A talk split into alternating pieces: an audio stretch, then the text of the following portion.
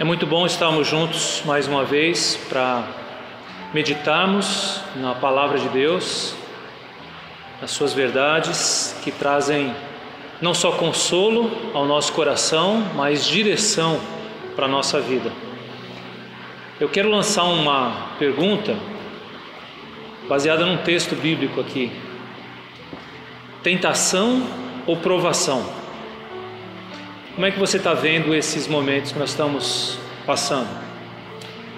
1 Coríntios, capítulo 10, versículo 13, o apóstolo Paulo usa essa expressão aqui. Diz assim: Não vos sobreveio tentação ou provação que não fosse humana, mas Deus é fiel e não permitirá que sejais tentados além das vossas forças pelo contrário, juntamente com a tentação ou provação, vos proverá livramento, de sorte que a possais suportar. Para que a gente entenda bem esse versículo, eu quero olhar o início desse capítulo, do capítulo 10. Os primeiros quatro versículos Paulo está descrevendo os sinais, os milagres que aquele povo que andou pelo deserto viu. Deus suprindo as necessidades, a comida, a água, tirando água de pedra, literalmente. Só que ver os sinais não mudou o coração do povo. E a sequência do texto, do versículo 5 até o versículo 10, mostra uma série de erros que o povo cometeu por desprezar o ensino de Deus. O texto diz que eles cobiçaram algumas coisas do passado, isso os afastou de Deus. Cobiçaram os ídolos e construíram um bezerro de ouro.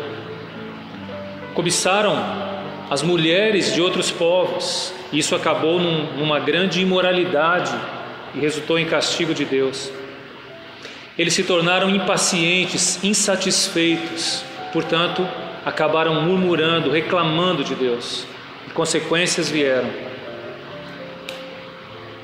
O que Paulo diz no versículo 11 é que estas coisas lhe sobrevieram como exemplos e foram escritas para advertência nossa, de nós outros sobre quem os fins, os fins dos, dos séculos têm chegado.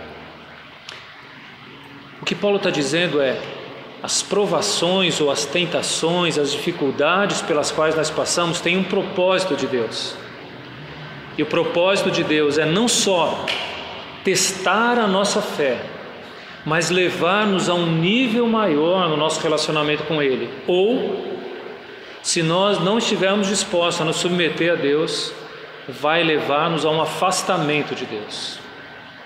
Portanto, as dificuldades podem ser vistas como tentação se elas nos afastam de, se elas nos afastam de Deus, ou como provação se elas nos testam e nos fazem chegar mais perto de Deus.